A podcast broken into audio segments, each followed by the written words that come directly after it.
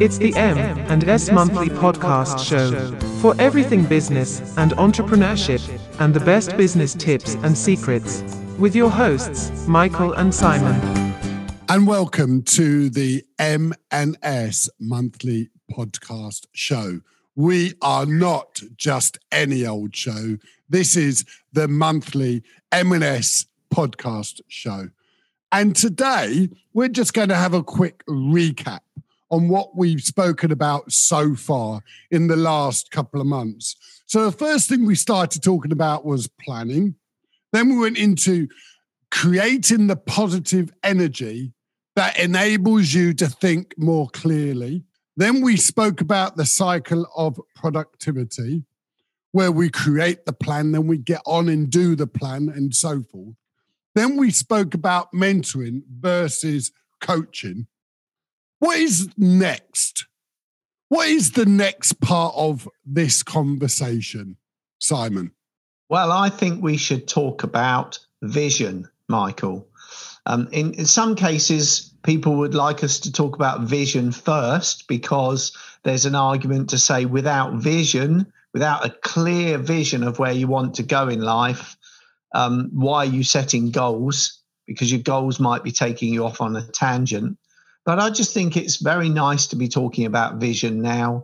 You know, we're in the spring, the sun is out, uh, we're coming through COVID, we've got through the next phase, and it's all looking good. The pubs were open yesterday, Michael, so that's got to be a good thing. and I think now is a really good time with a more positive outlook ahead of us to be thinking about vision. And entrepreneurs typically are very visionary sort of people. And entrepreneurs have an ability to see something before it's already been built. So let's talk about vision exactly. And what is vision? Well, for me, vision is about having a very clear picture of where you want your life or your business to be um, over a given period of time. So it's looking ahead. It could be one year, three year, five years, ten years. Um, but you know, when just the word vision, you know, vision relates to our eyesight and seeing clearly, and seeing clearly the way ahead. And so for me, having a vision for your life is about being really clear about where you want to be in, let's say, five or 10 years' time, in what you want your life to be like, how you want to be thinking, feeling, behaving, what you want to be experiencing in your life, um, and what you want to be achieving. When you have a clear vision, you have a real sense of purpose. So, how does that vision and that sense of purpose relate to goal setting? Yes, when you have a vision, you're absolutely right in what you've just said. It gives people a really strong sense of purpose. And it's at that point then that you can sit down and, and really consider okay, I want to be here in, say, five years' time. And therefore, this is my purpose. This is what I'm aiming for. Now, what is the route map to that vision? What is the journey I want to go on? And like any journey, when you think about the road ahead, the best way to get from A to B is to plan it, is to create some goals, milestones, key objectives that you want to achieve along that journey. Because that way, when you have those milestones and you achieve them, you know that you're on track towards your vision. And when you don't achieve them, you're off track and you can make course corrections, you can make adjustments, you can reconsider uh, the vision, you know, because things can change in life sometimes. But I think the art to goal setting and having very clear goals begins with having that clear vision, very much like Stephen Covey once wrote begin with the end in mind. That's exactly what I was going to say. And actually, that is the first thing you need to get clear in your mind. Know where you're going. Because if you know and you can define where you're going, I think you'll hit the destination every single time. It's similar to when you're going on holiday. You have an ideal place to go, you have an ideal beach that you want to be sitting on, and the type of hotel. And then you draw and map your line back from that point, that destination.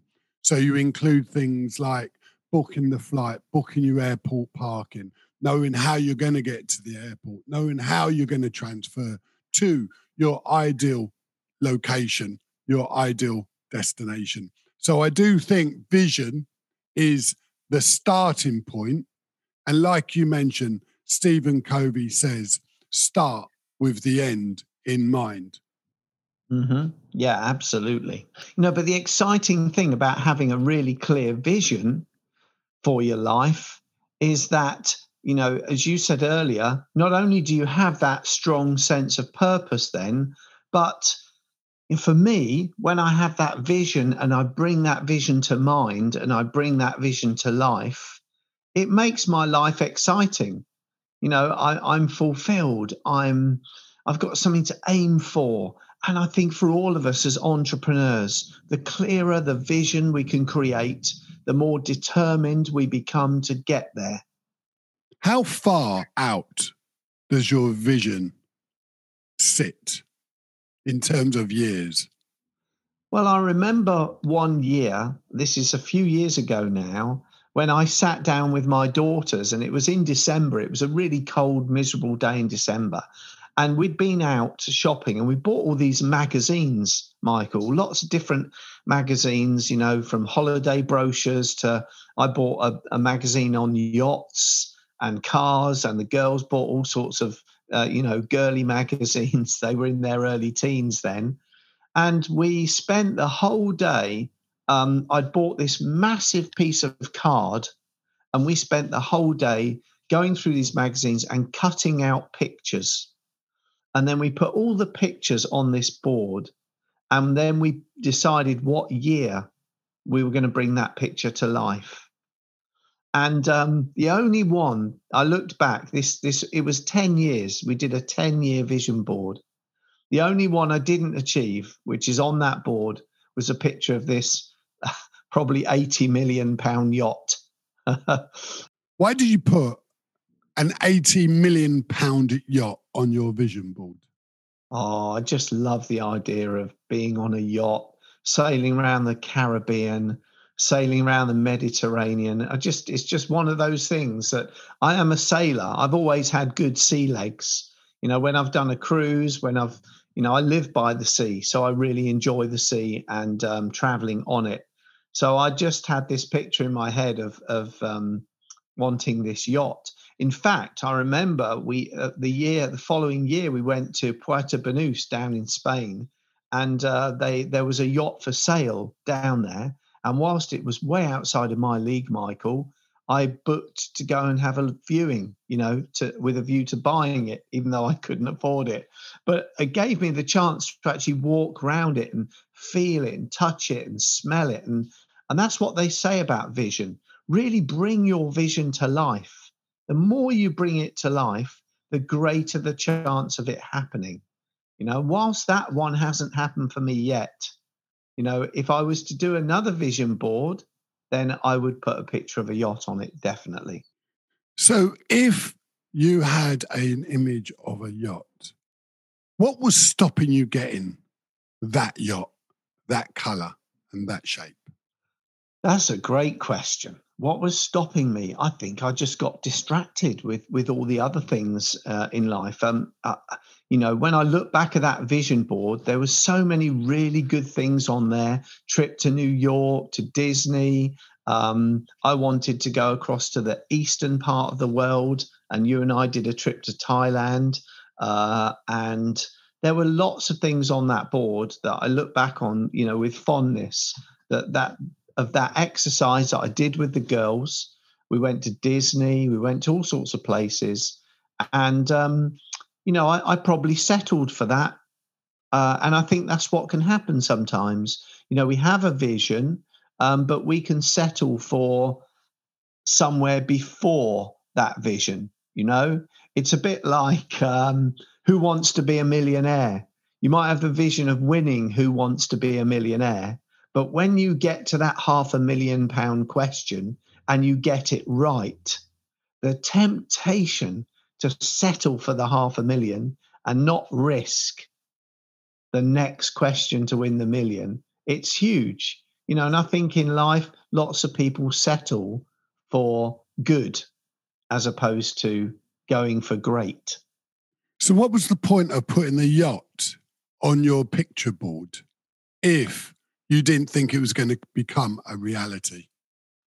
Because we all have dreams, Michael, and I think a part of our vision is to make sure that, uh, well, part of our vision is to include our dreams.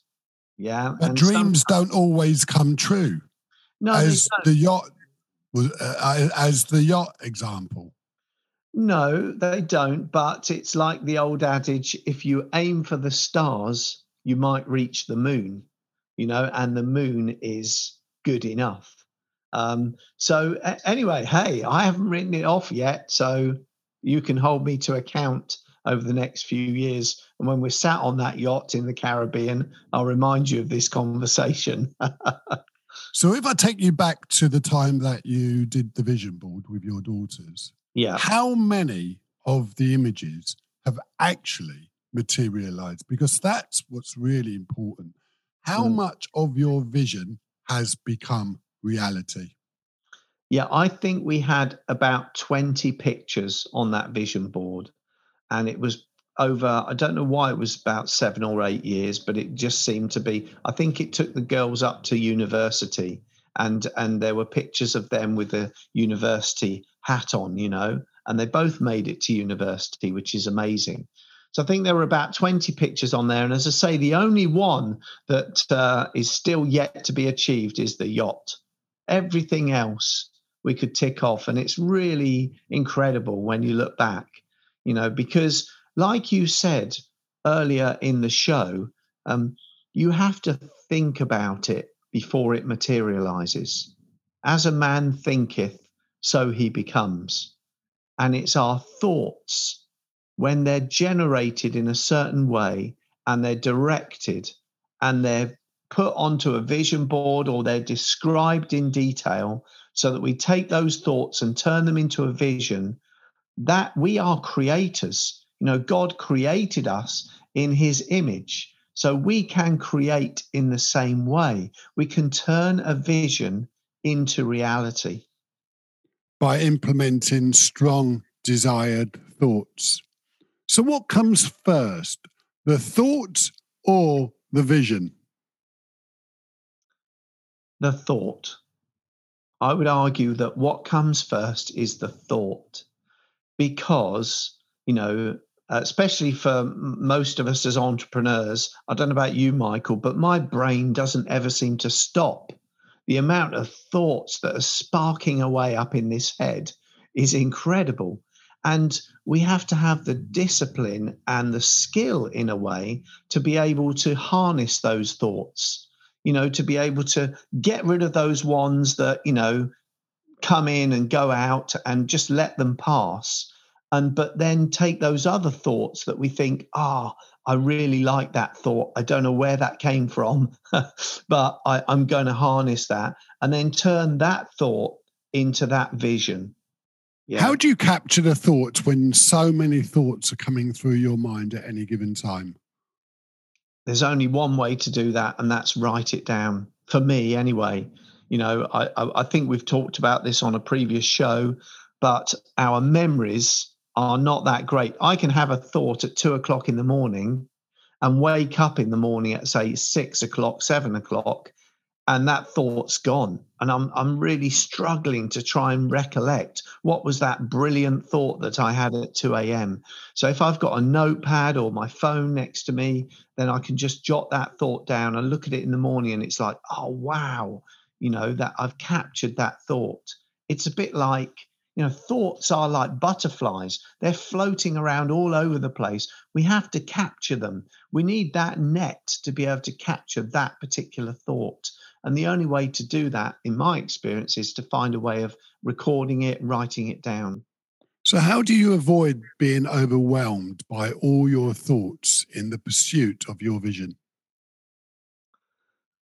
Yes, that's a really good question. Um, I think it's about making sure that in amongst all that busyness in our mind is to to build in the time, good quality time to meditate, to relax and to rest, to start to almost calm our mind down. And this is something that you and I, Michael, have learned a lot about, you know, to take time out and in fact to take time away from the environment that you're normally in is incredibly um, uh, it, it enables you to be so much more creative and to to really calm those thoughts down so that you can collect them. What do and, you mean? Well i mean you know um, the obvious one is to to go somewhere and lie on a beach and relax and it's amazing then how you know you can find yourself calming down. I used to find that when i went away on holiday it took me the first two or three days at least and i could almost feel my body uncoiling you know winding down relaxing and then the creativity of my mind would start you know because i've removed all the busy clutter and uh, muggled thoughts if you like from my so how does that align with your vision? Because I'm assuming before you go away to sit on the beach for a couple of days and your creative mind starts uh, generating ideas and thoughts and so forth. But if you've already had the vision, how do your thoughts align with your overall vision of where you're going? Yeah, well, I've to be honest with you, Michael, I found I found myself sometimes rewriting that that vision a little bit when I've had the time to relax. Because in the busyness of the world around me, you know, I can I can put some stuff down, but that's done in a hurry. Um, and you know, the, a vision is something you always want to revisit.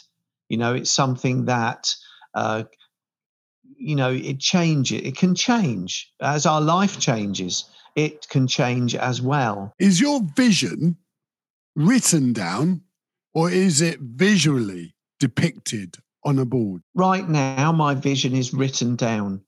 Um, but I do also visualize it. I look at my vision and I visualize it in my mind.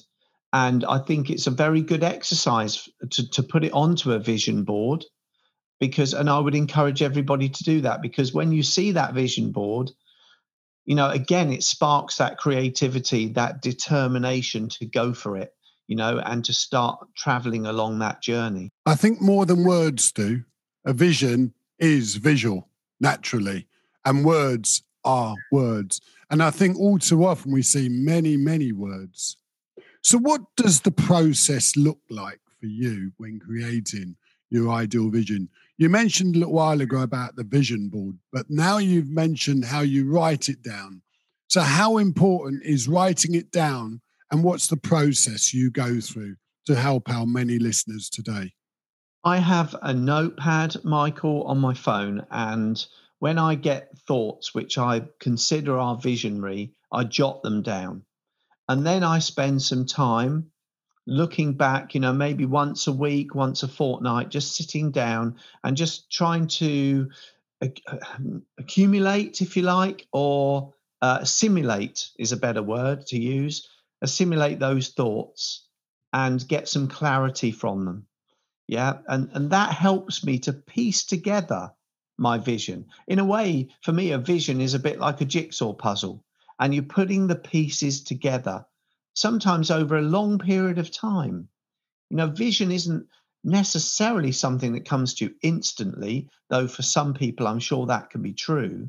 But for me, it was a case of piecing together uh, all the little pieces of the vision and then bringing it together, writing it down, writing out little pieces of it, and then sitting down and creating one long vision statement, which covered all the different areas of my life So I encourage people to have what I call a holistic vision.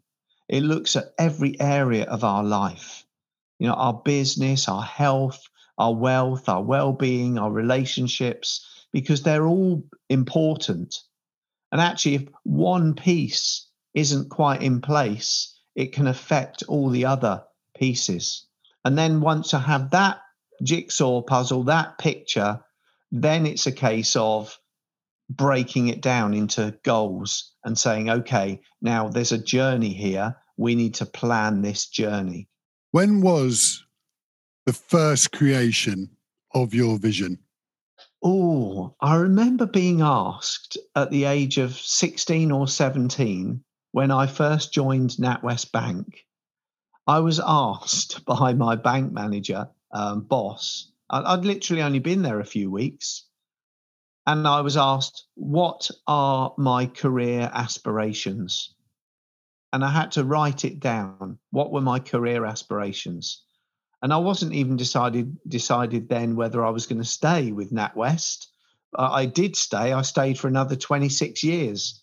And I surpassed those aspirations because I said I'd like to become a bank manager. And I thought, wow, to become a bank manager, that will be amazing. And I went far past that role into senior director of NatWest before I left.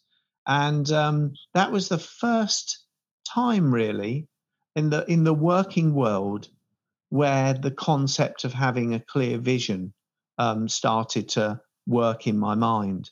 And I think that's sad in a way because I think that, particularly in my school days, there were no conversations in the school classroom or at any point um, in my learning journey as a young person around having a vision for your life. I think schools are better at it now, but I think there's a lot more work that could be done with children. And I think that's a perfect place where we are going to take a very short break. When we come back for part two, we're going to talk about a bike ride, a journey with our focus clearly set on the destination. So if you want to learn and hear more about our stories about vision, we will be back. Today's show has been sponsored by www.teameasycrane.co.uk. We help you build your business and grow recurring profits. Thank you so much for listening, and don't forget to hit the subscribe button. And welcome back to part two of the M&S Monthly Podcast Show. In part two, we are going to start talking about our vision and a journey that Simon and myself went on a number of years ago. It was a bike ride from London to Paris. It's clear we had a vision in mind, some 300 miles away. We didn't expect what we faced on the journey. Very similar to what how business is for entrepreneurs starting on their journey. So, Simon, tell us why we set the bike ride up in the first place. We wanted to show uh, initially that when you write something down, it could be achieved. We both had an interest in cycling. I think we're talking now about our very first trip over to Paris. And we maybe cycled a weekend together, done 50 miles, maybe done 100 miles, that kind of thing. But this involved having to really pack our bikes up because we needed to take everything with us from tent to clothing to all sorts. So this was adding a lot of extra weight to our bikes and it required a great deal more planning, step by step. We needed to be at certain places at certain times we had in mind where we were going to stay, and we broke it down. It, the, the planning phase was months beforehand, actually, I remember. You know, we would talk about it every week and we would get that plan in place. And in the meantime, we were out, you know, building up our strength to be able to achieve this bike ride um, because we only had a finite amount of time to do it in, which was about a week from memory. I remember day one just like I remember my very first day in business. Day one was 25 miles from where I was living uh, to Dover, and it was into headwind and it was into rain. And it was extremely, extremely hard work. And there was no way I was going to fail before I'd even come out of the blocks. Although I felt like turning back, there was no turning back in my eyes because that would have been failure.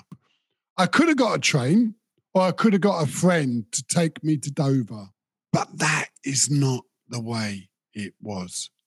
I knew in life there will be challenging times, and some days would be harder than others. And as you know, Simon, I remember it really clearly arriving at Dover, two hours into the trip, extremely exhausted. Yes, we totally underestimated the impact of the weather. And it had changed. There, it was a very strong westerly wind. So we were cycling directly into the wind. It was almost a gale. It was a very rough sea crossing across from Dover to Calais. And then from Calais, um, we needed to get towards Dieppe. Was it Dieppe? I, I think um, we were, and it was extremely hilly coming out of Calais. Anybody that's done that route will know those hills are very steep and very long, and you're into a headwind, and your bike is packed up, so it's feeling like a, you know, it's a it's a real drag machine that you're trying to cycle up these hills. And you're right, Michael, it was absolutely exhausting. Um, in fact, we didn't make our first night destination. We, we, in the dark, made it to Boulogne and managed to find this little hostel at the last minute in Boulogne. And that put us about 30 miles behind our run rate on the first day, knowing that the second day weather was going to be just as bad. It was a headwind, strong rain, wind, etc., etc. But you know, despite that, and despite that really difficult start, we had that vision. We had a vision of sitting underneath the Eiffel Tower with a beer in hand, celebrating our success. And I think what that does for you when you know you're behind the run rate is it it spurs you on. So on day one, how frequent was the thought of stopping and giving in? All the time. we we were. I, I think what was really helpful was that we were cycling as a pair, and I think you know if you're cycling as a pair or in a group, one of the most amazing things about the human psyche, if you like, is that we can spur each other on, we can support each other. When one is weak, we can be their strength and vice versa. And you and I went through lots of phases of real weakness and struggle. And, oh, I can't carry on, Michael. And you would spur me on, come on, Simon, I'm, I'm feeling strong. And that strength would then swap. I would be feeling strong, you would be feeling weak. But it's that that strength that that carried both of us through. I remember the uh, the very steep hills on day one and day two and day three, and similarly, I remember the very tough days on year one, year two, year three in business, mm. and I mm. do think there are some commonalities across the two. Failure, stopping, is only a failure when you stop. Certainly, like going up all those steep hills, like losing a client for no fault of your own, is very similar to going up those steep hills in terms of this is tough. And how much more can I take? And certainly, our cycle ride to Paris was only six days. And, and, and definitely in business, It's not six days, it's years. And there normally is no completion date, time, or what you can expect at the end. We know our vision on the cycle ride was arriving into Paris, sitting under the Eiffel Tower with a beer in hand on white garden furniture. And I say white garden furniture on the basis that whether we did or whether we didn't, it was creating the vision of how it's going to look with that cool beer in your hand. But talk about course deviation. Talk about course variation, Simon. How did we have to vary our course to arrive at our destination? Well, we started um, by being behind, didn't we? We were behind our run rate. So that put additional pressure on us as to whether or not uh, we could stay on, on the route that we'd planned. Maybe there was a shortcut, maybe not.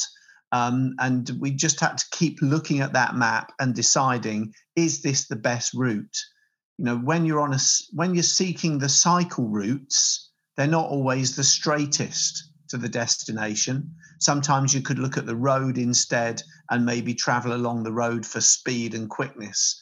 Um, but and we we made those decisions regularly along the journey, didn't we? And they were mostly made based on the weather. Was it for us or against us?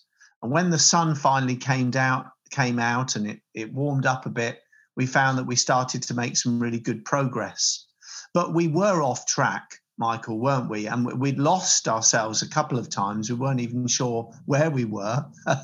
One evening, it was starting to get late, um, and we saw this little village ahead. It was in a valley, and we we cycled all the way down into this village, realizing that there's only one way out, which is another steep hill out. But it would be too late to go any further.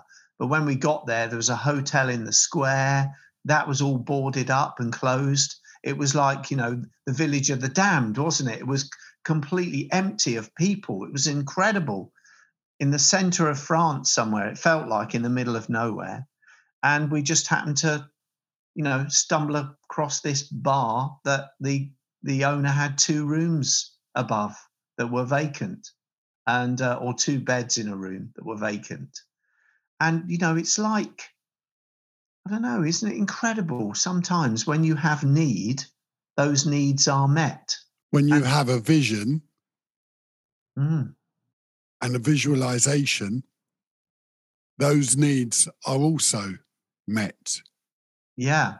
And we had the best pizza I've ever eaten in my life in that place. and that was your reward or our reward for the previous day's cycling.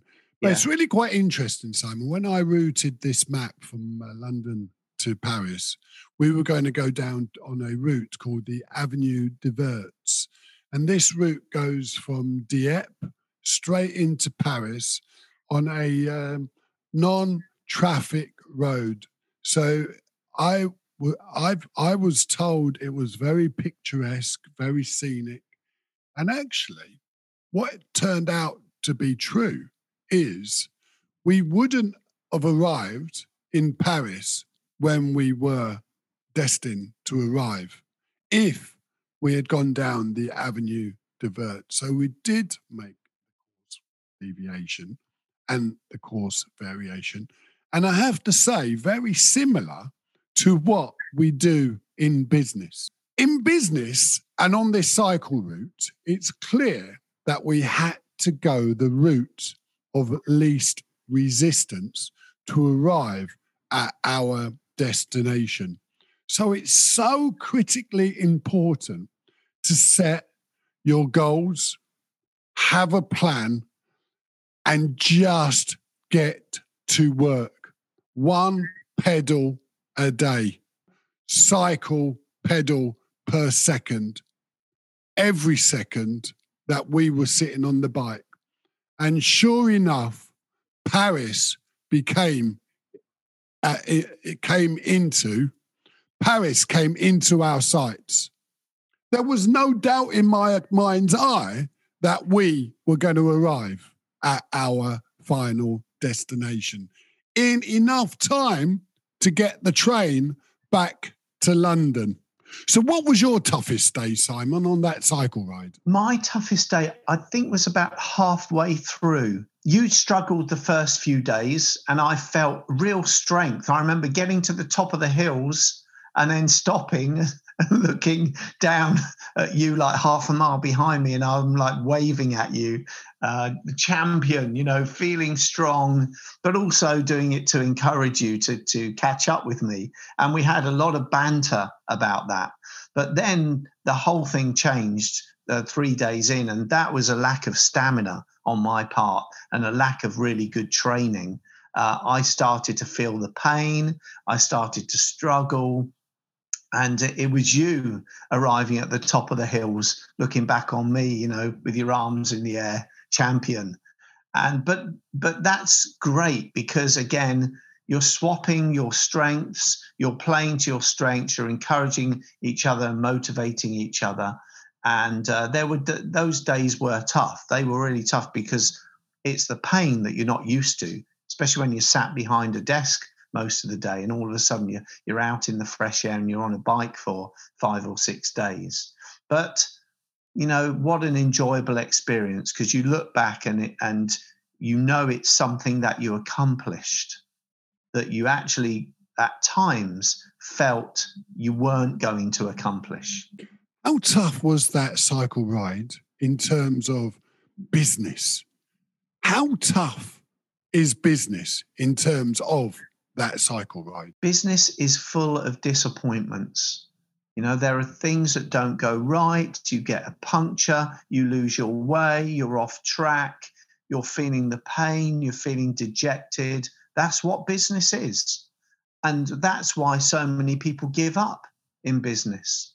They say three out of four businesses fail in their first five years.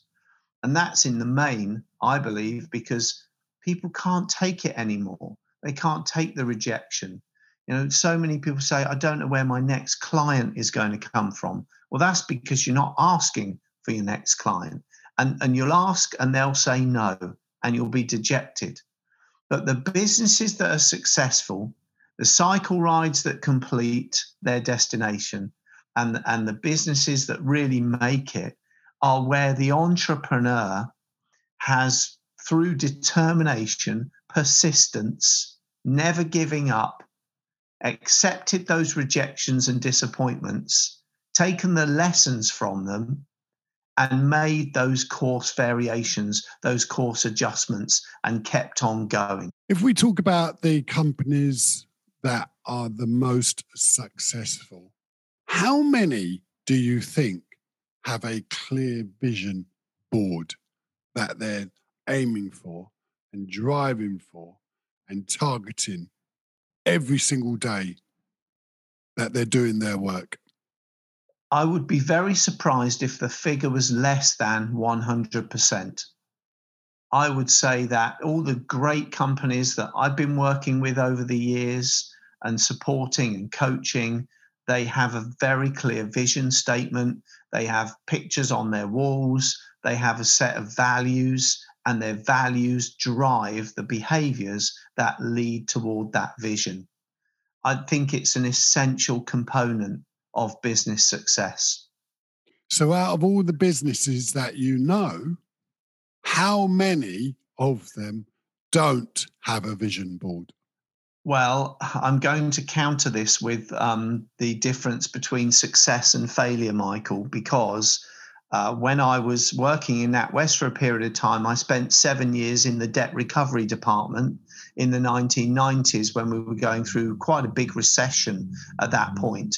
And I saw many businesses fail. And, you know, in the main, the reason why those businesses failed was because they ran out of cash, quite simply. But why did they run out of cash? When you start to look at it, you and analyze it, it a lot of it was around the decisions that the directors and the owners were making in the lead up to the to the starvation of that business from cash. And those decisions, when you look at them again, you'll see that they were decisions that weren't in support of their original vision. Maybe they'd just lost sight of where they wanted to be. And they'd certainly lost their creativity to address those problems and challenges that inevitably face every business. Come on, look at the last 12 months and the pandemic. No one saw that coming. But there are businesses out there that are thriving, that, that have survived, even in the hospitality sector. I'm working with a company now, and they these guys are thriving because they had a very clear vision from the outset, and all they saw was the need to deviate, to take that course direction, um, and to almost kind of do a loop to wait for the pandemic to be able to go back to that vision. And what would that loop look like and be very clear about what they needed to do to survive. So, when one, one of these companies were really facing some challenging times, it's very difficult to see a very sunny outlook when doom and bust is more present in your mind's eye and on the horizon line. Talk about how many people have a bad vision of where they're going. And how would you advise those people to change that vision, although it may seem dark and gloomy, to a much more positive place and state of mind of where they want to go or compared to where they may be going? To me, Michael, a vision needs to have a number of ingredients. You know, it's backed up by values and it's and it's supported by goals. If you have a really strong vision, a good vision, you'll have a good set of values and a great set of goals. If you've got a bad vision, then you probably haven't really looked at your values and you may not even have any goals to lead towards that vision. Hence, it's becomes a bad vision. Um, so I think vision needs to be tested. It's not just your vision. You know, you if you're in business, you want all of your employees, all your directors, all your managers, everybody, uh, your your suppliers, to share that vision or to understand at least what is the vision, what is the direction of travel here, and get everybody to share it. And some people along the way might question it and that's great if people question your vision because it does make you think. And maybe that vision does need to be tweaked or changed and moved over a little bit to the right or to the left. Um, yeah, but you see, when when someone's really struggling in their business mm. uh, mentally, yeah, it's like telling someone, "Say, oh, get over it." That's never going to happen. Focus no. on the good things. But actually, there's no way you can focus on the good things because the bad things are mm. more prevalent in your mind. Yeah. I think if, if people are really struggling, and there are many people out there right now, then one of the best things that I've seen happening is the emergence of peer groups, you know, where people start to get together as entrepreneurs and business owners, share ideas, bounce ideas around, um, challenge each other, support each other, um, bring in a coach, bring in a mentor, bring in a group of peers around you. Um, surround yourself with people that will support you when you're going through a really tough time because trying to do it on your own uh, i've found as as you know never really worked in fact there's a number of business owners that I've worked for that have become very, very successful, but they've become successful because in their background there's a bankruptcy, there's a business failure, you know, there's and and when I asked them, well, what was the thing that went wrong then? Virtually all of them have said to me, is because I didn't listen. I didn't go and seek help. I didn't seek advice. I didn't go and get different ideas. I I just didn't want people to know. It was embarrassing. I was struggling you know? And and i think sometimes we you know our pride perhaps gets in the way a little bit. And i would encourage people to really you know when you've got challenges and problems and you just can't see the way ahead there are lots of people out there that can support you right now. I think it's interesting how the similarity of what you said when we were cycling to Paris. It, I think it would have been a lot harder to have trudged up those hills on your own, pedaling up the hill into a headwind. And I think going together is better always than going on your own. So, as we wrap up today's podcast, Simon, what would be your lasting last thought on what we've spoken about today for our listeners to take uh, confidence that we understand your pain? Yes, we un- we do understand your pain because we're in the game with you, and we encourage you to listen to our podcasts. You know, give us feedback, chat to us. If you don't agree with something, let us know. If you do agree with it, we'd love to hear from you. I think we're building a community, and we'd be delighted to encourage people to be part of that community and subscribe to this podcast, um, but also to reach out to us because you know michael as in all things if we don't know the answers we know someone who does.